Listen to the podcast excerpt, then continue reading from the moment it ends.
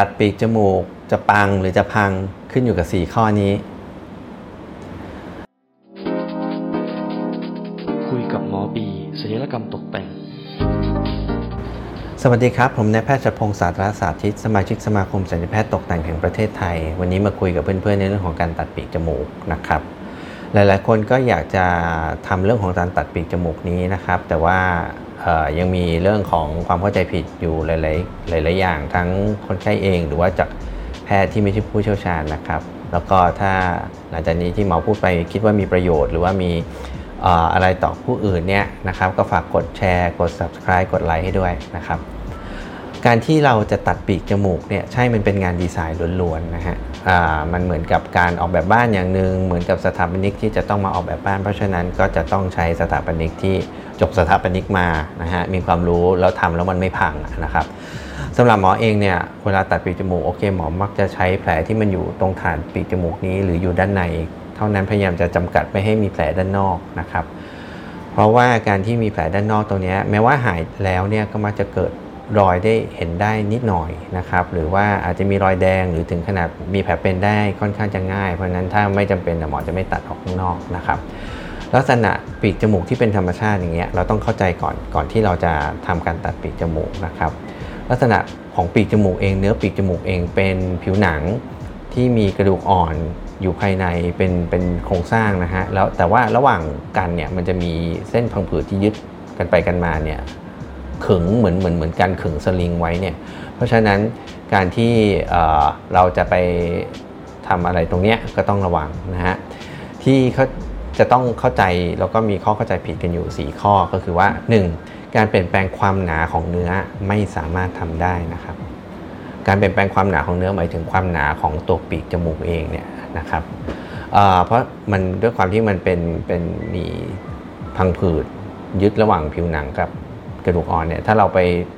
เล็มมันออกไปทำอะไรมันจะเกิดความครุกขระได้ง่าย แล้วก็ผิดรูปได้ง่ายนะฮะเพราะฉะนั้นหมอทั้งเพิ่มและลดหมอไม่หมอไม่แนะนำให้เรื่องทำเรื่องของการเกี่ยวกับความหนาของปีกจมูกนี้ความหนาของเนื้อนะครับ 2 คือการที่ปีกจมูกกลางออกเนี่ยมันจะมีกระดูกอ่อนค้ำไว้นะฮะมันมีหน้าที่หนึ่งในการที่เพื่อรับลมหายใจเข้าไป มันต่อเนื่องมากับปีกกระดูกอ่อนส่วนปลายที่เป็นส่วนทิพตรงนี้นะครับทำหน้าที่ร่วมกัน เพราะฉะนั้นถ้าตัดมากเกินไปหรือว่าเอาขนาดออกมากเกินไปก็จะมีปัญหาเรื่องของจมูกตีบ หรือว่าการการหายใจที่ผิดปกติได้นะครับ และ 3 3 รูปทรงนั้นสำคัญที่สุด ปลาตรงปีกจมูกเนี่ยมันจะต้องมีความโค้งแล้วก็กางออกเล็กน้อย ก่อนที่จะไปชนกับฐานที่เป็นผิวหน้าเราตรงนี้นะครับ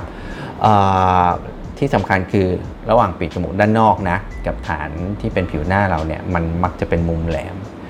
ถ้าเราตัดเวลายิ่งกว้าง ปีกจมูกคนยิ่งกว้างมันก็จะมีรู้สึกมันพอมันกว้างมันโค้งมากมันก็จะเป็นมุมแหลมมากนะครับ แต่ว่าพอเราตัดลดขนาดเพื่อเพื่อให้ปีกมันตั้งขึ้นเนี่ยก็ไม่ควรให้มันทำมุมฉากถึงมุมป้านอันนี้ผิดปกติแน่นอน ไม่ควรจะเกิน 75-85 องศานะครับถ้าเริ่มเป็น 90 แล้วโดยเฉพาะถ้าเริ่มเป็นมุมป้านเมื่อไหร่นะอันนั้นคือจมูกคางหมูจมูกสามเหลี่ยม แล้วก็จมูกผิดปกติที่เห็นเห็นกันบ่อยๆ อันนี้สำคัญมากนะครับ ข้อ 4 การตัดปีกนั้นอาจตัดมาที่ฐานของจมูกอย่างที่หมอทำได้นะครับ เพื่อลดความมิติในความกว้าง แต่ความกว้างสัดส่วนนี้มันจะต้องมีความสำคัญ สัดส่วนนี้ก็คือถ้าเทียบความกว้างใบหน้าทั้งหมดในระดับโหนกแก้มเนี่ยความกว้างของจมูกทั้งหมดไม่ควรจะเล็กกว่า1ใน5คือมีโหนกแก้ม ลูกตาจมูกลูกตาแล้วก็โหนกแก้มอีกข้างหนึ่งหรือถ้าเป็นในระดับที่เป็นระดับเดียวกับปีกจมูกเนี่ยความกว้างของ